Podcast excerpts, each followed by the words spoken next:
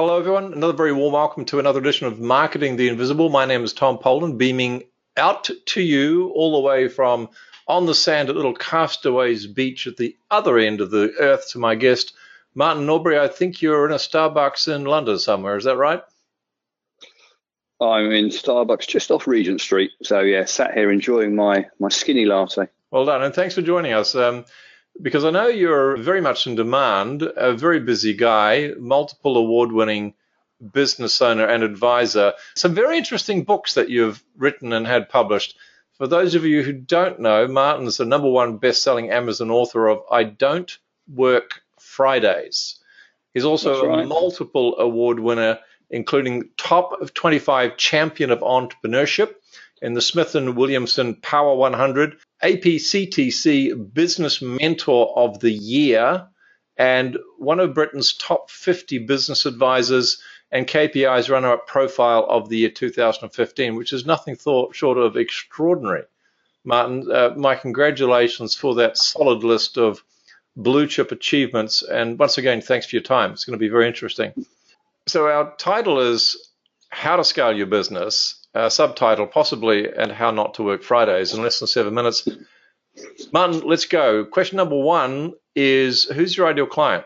We, we tend to work with uh, families, uh, husband and wife teams, funny enough. Uh, and the reason is is because they have a dream, they've started their business, they get it to a certain point, and then they get scared of going to the next step because they're scared of losing it all. Uh, and they don't know what to do, and they just keep going round and round and round in circles. So that, that tends to be our ideal client. Question number two is well, what is the problem you solve? And then we go to question three, which are some of the symptoms that they'd be experiencing before they're working with you. Yeah, so the, the problem we solve is, is the, yeah, they're frustrated, they're working all hours, they're, I suppose, generally running really, really fast to stand still and they can't see a way out of it. And they're scared if they go backwards, they'll lose it. But if they go forwards, they risk everything and they're just stuck hmm. in this horrible interim position of not knowing what to do next. So, other than sounds like you know, paralysis almost, what are some of the yeah. other symptoms that they're going to be experiencing within their uh, business? They're losing trust with their team. They're covering their team. They're doing five or six jobs rather than one. The thing that they started out to do, which they had passion and love for, they've fallen out of love for it and that they, they are now uh, starting to have potentially relationship problems because work is now f- affecting the family. Right. What was a dream originally has now turned into a nightmare. So when people are in the middle of this paralysis and feeling stuck and covering for the team members and doing all those other things, what are perhaps some of the false prophets they seize on or the mistakes they make in trying to get out of that, which probably never going to work? One of the key things that I, you often see them doing is investing heavily in sales. So they think the more we sell, the more we'll grow.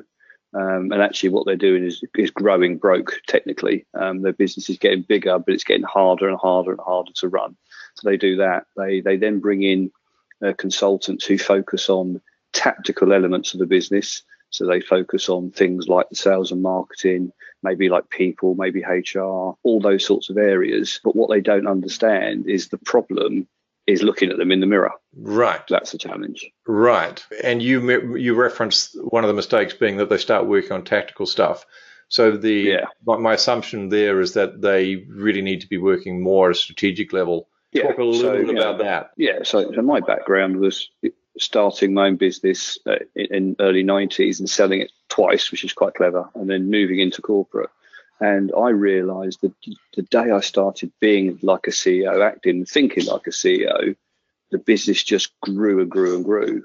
And it was when I was focused on uh, the detail and down in the dirt, the business was was actually stifled. Um, and, and, what we help the, the, the owner of the business do, first of all, is work out who the best person is, and then get them to focus on key things in the business that's going to drive it forward at a, at a strategic level.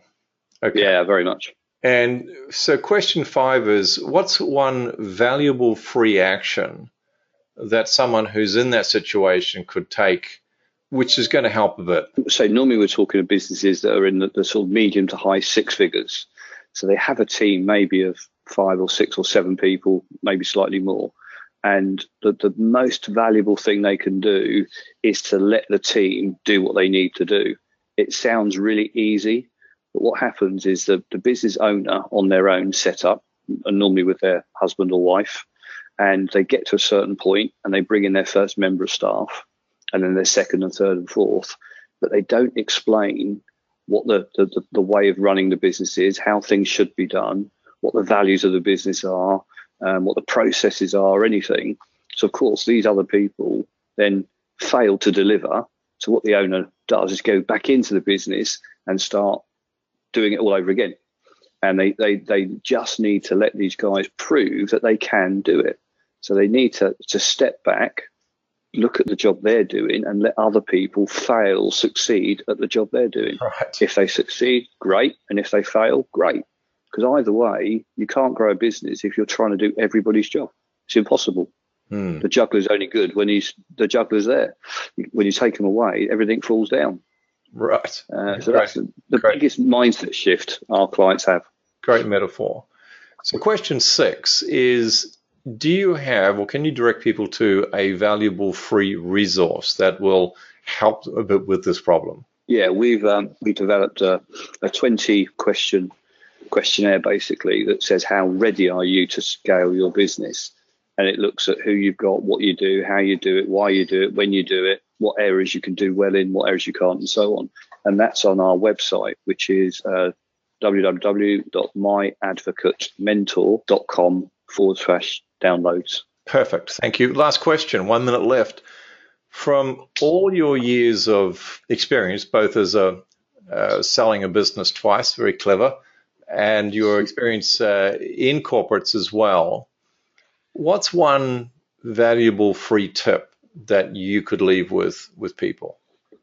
Yeah, it, it, it's one took me ages to find, and I, I'm, the classic. Used to go to Anthony Robbins conferences, used to go to all these things, read books on motivation, all these wonderful things, and I realised very quickly that wasn't going to help me because I can't wake up every day feeling that I've got no fear, enthused, passionate, or anything.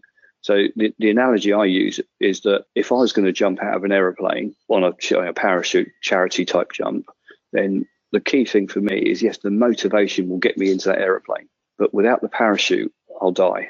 And what we focus the business on is systems. Systems save you from mental blockage. Systems save you from fear. Thanks for checking out our Marketing the Invisible podcast. And make sure you also check out our five hour lead generation challenge at www.5hourchallenge.com.